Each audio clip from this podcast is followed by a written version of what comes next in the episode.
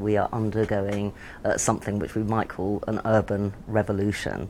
In the space of four to five decades, uh, we have come to uh, number um, as many as 3.6, 3.7 billion uh, urban inhabitants, which was about the population of the whole planet uh, back in 1960. We are living in uh, an urbanizing world, and this is something that everyone uh, nowadays, whether the person is in the politics and economics or in uh, policy circles, has been acknowledging. But what is more important is for us to understand what drives this urbanization. There's no longer a kind of standard story that we can tell any longer. And it's a really good moment for students to dive in and kind of ask really new questions and find new answers um, about what are some of the most pressing issues of our time. When we were in orientation, they said if you are not excited to have a discussion about development with people from all over the world, you're in the wrong place. And I think that's true. Uh, but for me, I just couldn't believe it. Whenever we talked about topics such as inequality in the world, you literally had a member of each region of the world. So it was very, very engaging. The scope of what is development is so broad. And so different in different parts of the world, so that we can have very poor countries, we can have middle income countries, and quite wealthy countries, and all sorts of heterogeneity within each of those places, within the cities of those kinds of places. The center of gravity is really shifting for thinking about these questions, thinking about these really pressing issues of urbanization and development.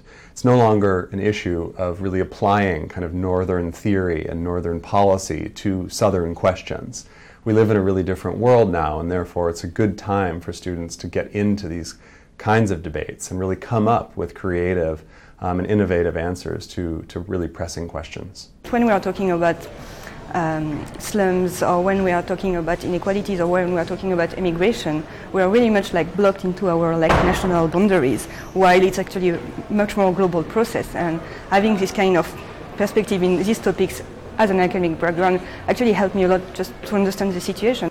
If you're going to look to this sort of alternative sustainability model to apply mm-hmm. to this particular case, then I mean you have to.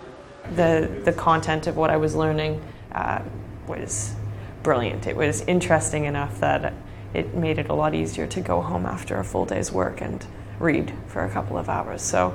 Um, yeah, the, the content of the course is definitely my, my favorite part of it. But then couple that with the people that I met and the academics that I met and the support that I got from the department to move on and, and do a PhD. I mean, I, I can't separate that from my experience because if I hadn't done the master's, I wouldn't be doing what I'm doing now. So it's all been brilliant.